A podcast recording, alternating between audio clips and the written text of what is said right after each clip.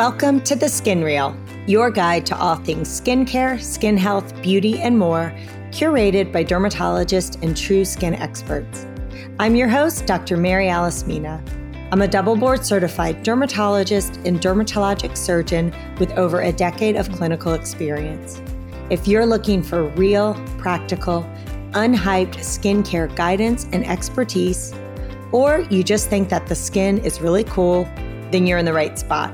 I'm so glad you've tuned in to the Skin Reel. Now, let's dive in because this is how dermatologists talk skin.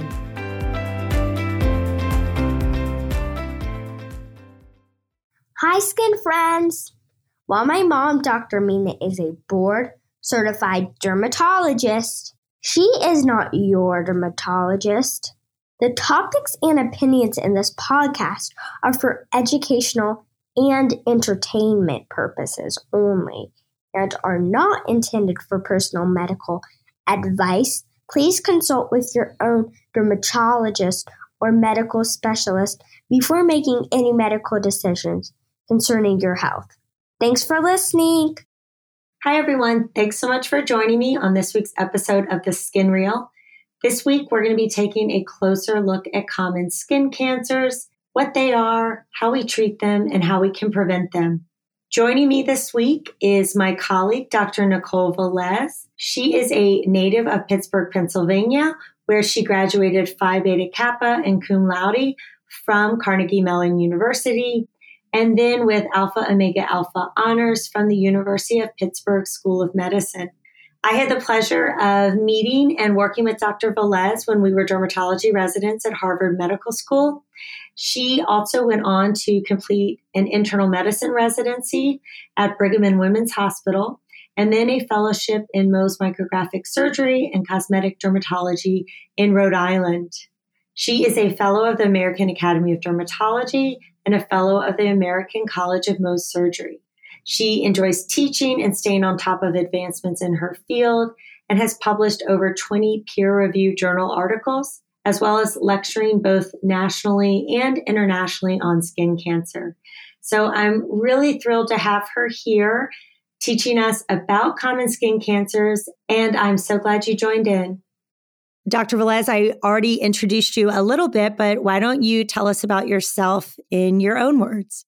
Thank you so much for having me, Dr. Mina. It's such a pleasure to be a part of this awesome podcast. Like you said, I'm a dermatologist and Mohs surgeon. Dr. Mina and I trained together at Harvard Combined Dermatology Residency.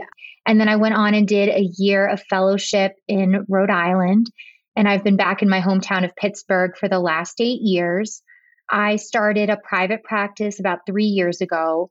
And most of my time is spent taking care of skin cancers like I tell my patients every day, the skin is one of the only organs we can see easily with our own eyes. And we have the opportunity to catch these skin cancers early on ourselves and in our friends and family.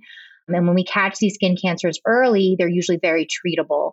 So I'm passionate about this field and uh, excited to talk to you all today. Great. Thank you so much for being here. Yeah, I agree. This is definitely uh, right up our alley and something we see and treat every day. And it's super rewarding because we really get to cure skin cancer on a daily basis. You know, I think a lot of people hear the word skin cancer. They know it's something to worry about or, or that can happen from the sun, but they maybe don't know much more than that. So, when we talk about skin cancers, what are some of the common skin cancers that we're talking about? Can you sort of tell us about those? Sure. So, I think a lot of people have heard of melanoma, and that certainly is one of the more common skin cancers and an important skin cancer, but not all skin cancer is melanoma. Actually, the two more common types that we see every day are basal cell skin cancer and squamous cell skin cancer. These are not melanoma types of skin cancer, and, and they can't transform into melanoma. They're totally separate from melanoma. They are caused primarily from years of sun damage also, patients who are immunosuppressed, maybe from transplant and immunosuppressive medication that they have to take in order not to reject the transplant, can be higher risk for those skin cancers. But basal and squamous skin cancers are the most common. And then after that, we do see melanoma. And then there are other more rare types of skin cancer that we may see in dermatology, but those three are, are the most common basal, squamous, and melanoma. I find that some patients try to categorize them like, okay, well, this one is the good one, this one is the bad one. You know, what do you tell patients about that? Is there one that maybe they don't need to worry about quite as much or one that's not as serious? You know, I think some people think of basal cells as being perhaps the one that isn't as life threatening, but how do you counsel your patients when they ask you that kind of question?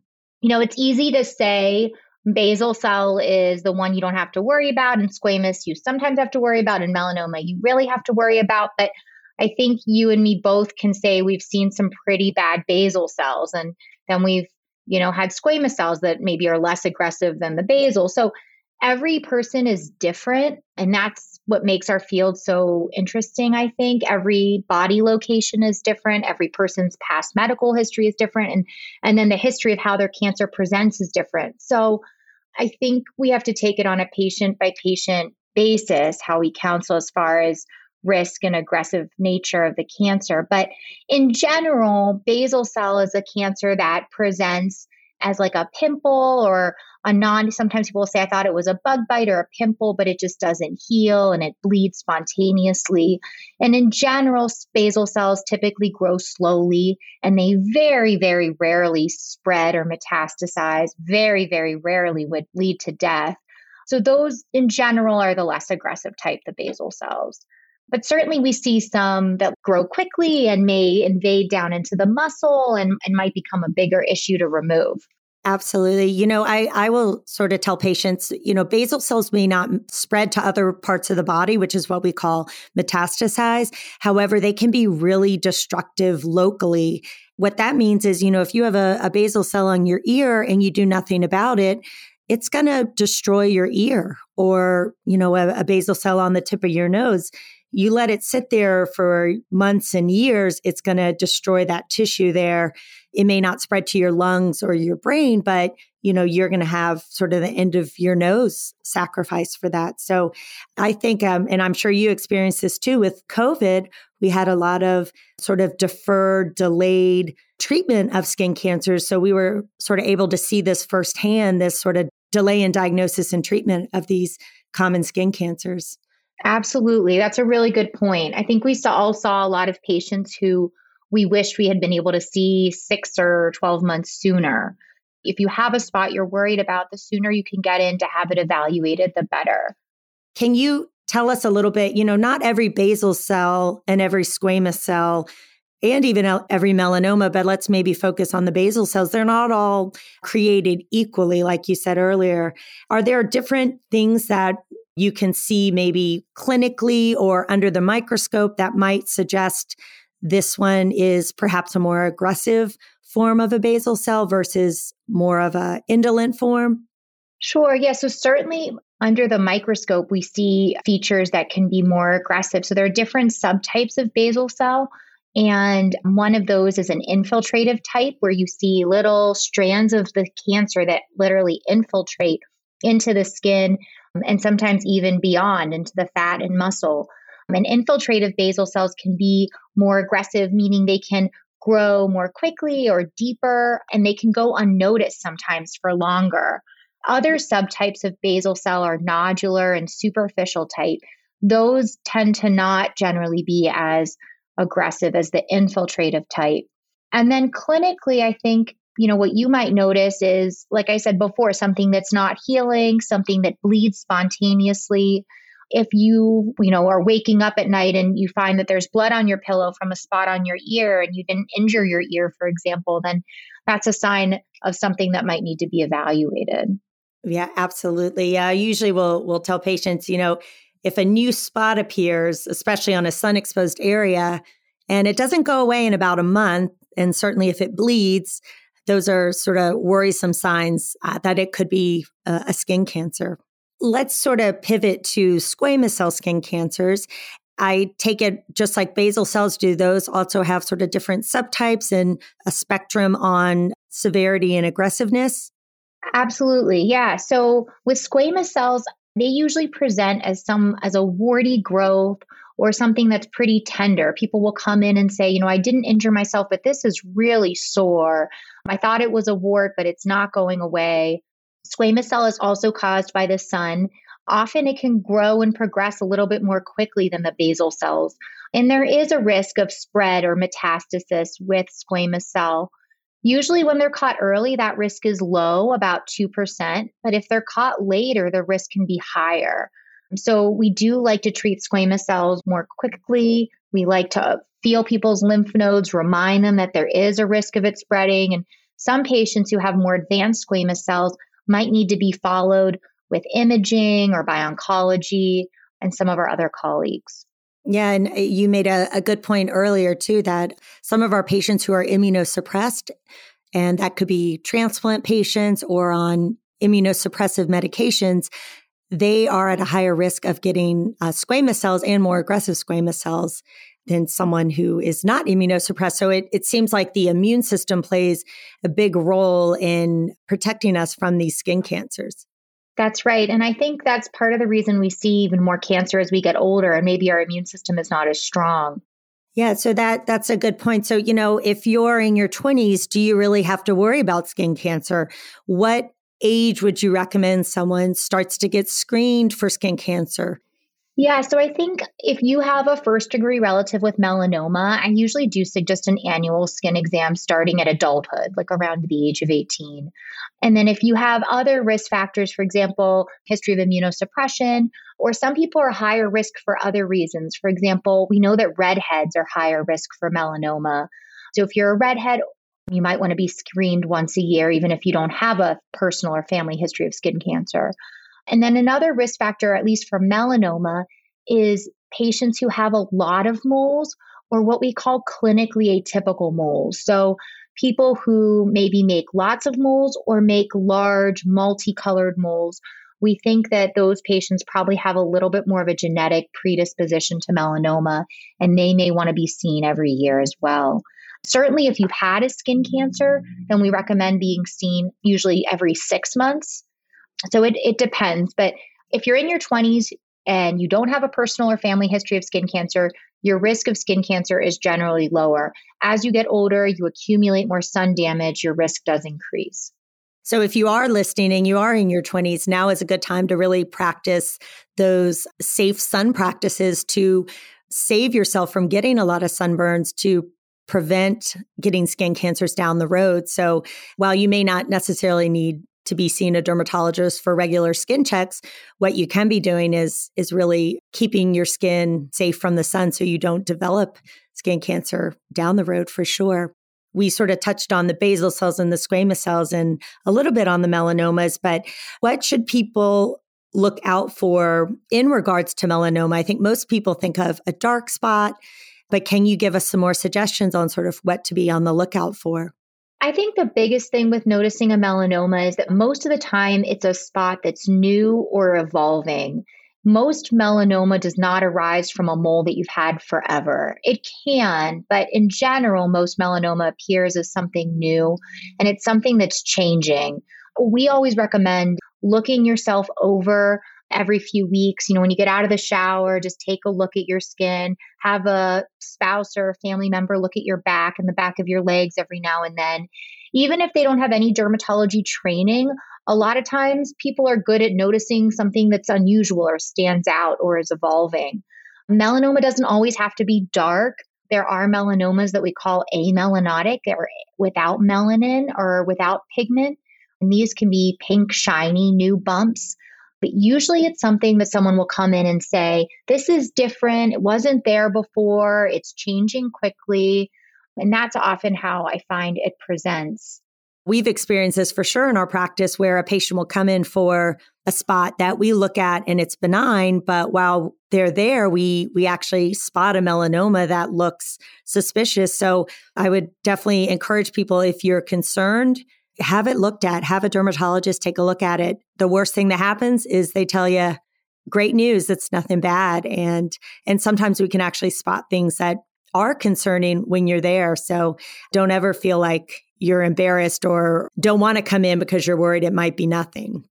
Absolutely. That's a great point. Yeah, we definitely see that too. People come in for one spot and it's fine, but then there's another spot that we notice. And so we're grateful that they came in. Yeah, we'll do a, a, podcast focusing solely on melanomas because it is such a big topic and a lot to cover. But just briefly, Dr. Velez, can you tell us some melanomas seem to be treated by dermatologists, some melanomas, the patients going to an OR to have general anesthesia and seeing surgical oncologists. So, can you tell us how that breaks down and, and sort of the a little bit of the staging of melanoma? Sure treatment for melanoma has evolved a lot, even since Dr. Mina and I finished our residency. And it's been really amazing and exciting to see the developments. But there are now many new medications available for more advanced melanoma. And so, how we approach and treat these patients is changing all the time for the better. I think people are doing better from melanoma now than they were 10, 15 years ago. But melanoma and melanoma staging has changed as well. But the most important aspect of melanoma staging is we call the Breslow thickness or the depth of the melanoma under the microscope. And that's something that the pathologist determines after the biopsy has been done. So if you come in, you have a suspicious growth, a dermatologist is going to numb the area and biopsy it or remove it and send it for pathology. And then the pathologist will look at it under the microscope, make the diagnosis, let's say, of melanoma. And then there are several features that they look at under the microscope that determine the staging. The most important being how deep it goes under the microscope or the Breslow depth. They also look whether or not there's an ulceration in the melanoma and how quickly the cells are dividing or the mitotic rate, it's called. So, if the melanoma is not very thick, if it's what we call a stage T1A melanoma, then that's something that can be taken care of in your dermatologist's office with what we call a wide local excision. And that means the dermatologist will numb a larger area and cut about a centimeter of skin all around the initial spot and then stitch that closed. And those melanomas typically do not need any additional treatment. We just follow the patients very closely. If the melanoma is deeper than what's considered stage 1A, then they may recommend a sentinel lymph node biopsy. And so that would mean that you would go to an operating room and you would have that excision, but you would also, they would also sample a lymph node at the time to see if the skin cancer had spread to the lymph node. And if it had spread to the lymph node, sometimes they remove those lymph nodes and then give you additional treatment which nowadays tends to be immunotherapy. It sounds like when melanoma spreads, it, it tends to go to those lymph nodes before it spreads elsewhere. And those are the first things that you check. Exactly. Now, you had mentioned wide local excisions for a melanoma that's a PT1A or a thinner melanoma.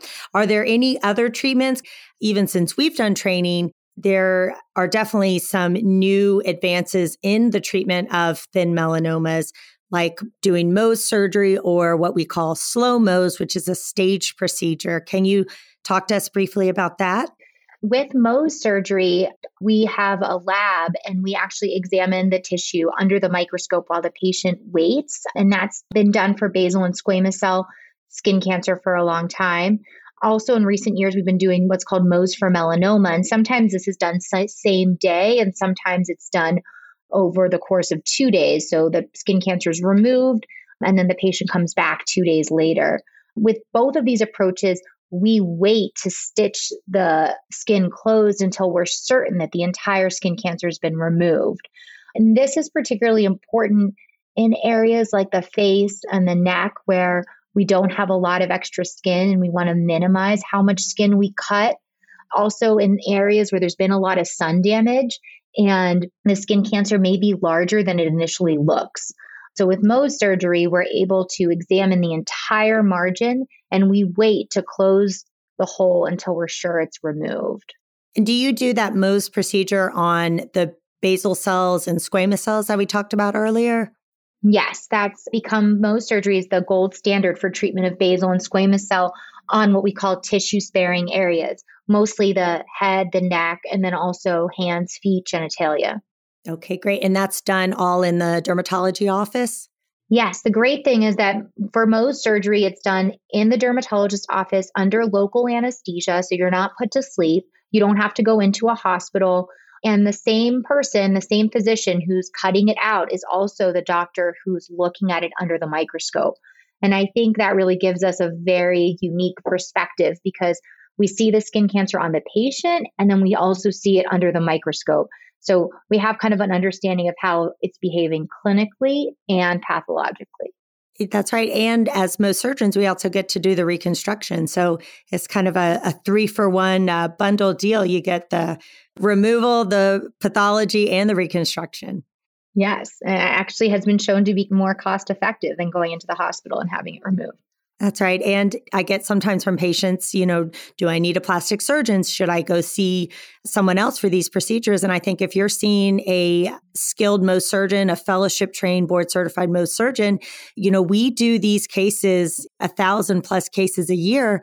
We do these kind of closures day in and day out. And we certainly have the volume and the expertise for these types of closures. So I don't think I really ever refer out my cases. And I think probably the same for you. Yes, exactly. That's what I tell my patients too. I, sometimes it can be confusing what the difference is between a Mohs surgeon and plastic surgeon, but you know, there's a lot of things that we don't do. We there's a lot of things that plastic surgeons do that we do not do. And same thing, there's many things that we do that they don't do.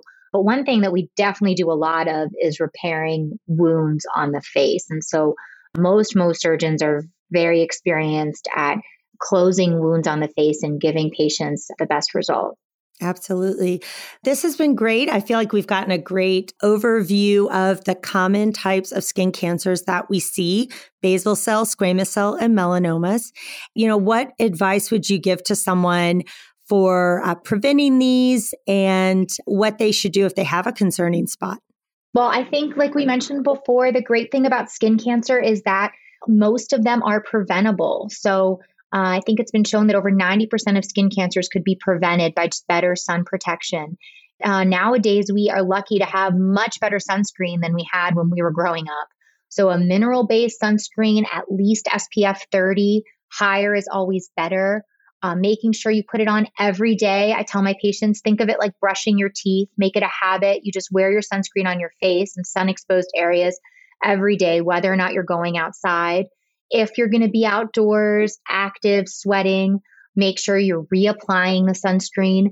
And then sun protective clothing has really taken off in the last 10 years. We also have great options when it comes to that. So if you're going to be playing tennis or swimming or outdoors in the sun for a long period of time, the sun protective shirts and hats are a great option because you don't have to worry about sweating and losing the sunscreen.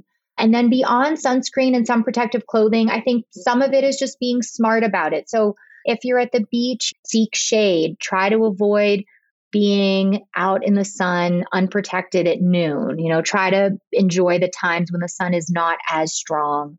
And for those who are higher risk, there are some additional things you can do. So for patients who have had skin cancer or have a lot of sun damage, Recently, they found that an over the counter vitamin, it's nicotinamide or B3, taking that twice a day was actually shown to reduce new skin cancers. So, for my higher risk patients, I often will recommend that in addition to the sun protective behaviors. That's all really, really good advice. And while certainly some patients, especially those who burn easily or are pretty light complected, we sort of think of them as being high risk. Really, these skin cancers affect everyone, no matter what skin type you are, whether you tan easily, whether you burn easily, you know, everyone is at risk for skin cancer for all three of the ones that we talked about. So, really, no one is immune, and really everyone can sort of heed this great advice. So, Dr. Velez, I want to thank you so much for coming on. This has been great to hear about common skin cancers. I really appreciate you being here. Can you? tell our audience where, if they want to reach out to you or contact you, where they can find you, Absolutely. Thank you so much for having me on the podcast. It was an honor to speak with you today. And yeah, if anyone wants to reach out to me, you can um, find my email maybe through the podcast or also through my office website, which is pittsburghskin.com. And I know you have an Instagram account. Can you tell everyone what that is? We do. It's Pittsburgh Skin. Okay, sounds good. Thanks so much. Thank you. Thank you so much for listening to the Skin Reel. I hope it's been informative, educational, and perhaps a little entertaining. If you enjoyed this podcast, be sure to like and subscribe. Don't want to stop your learning just yet? Head on over to theskinreel.com for our show notes, blog post, and so much more. Until next time.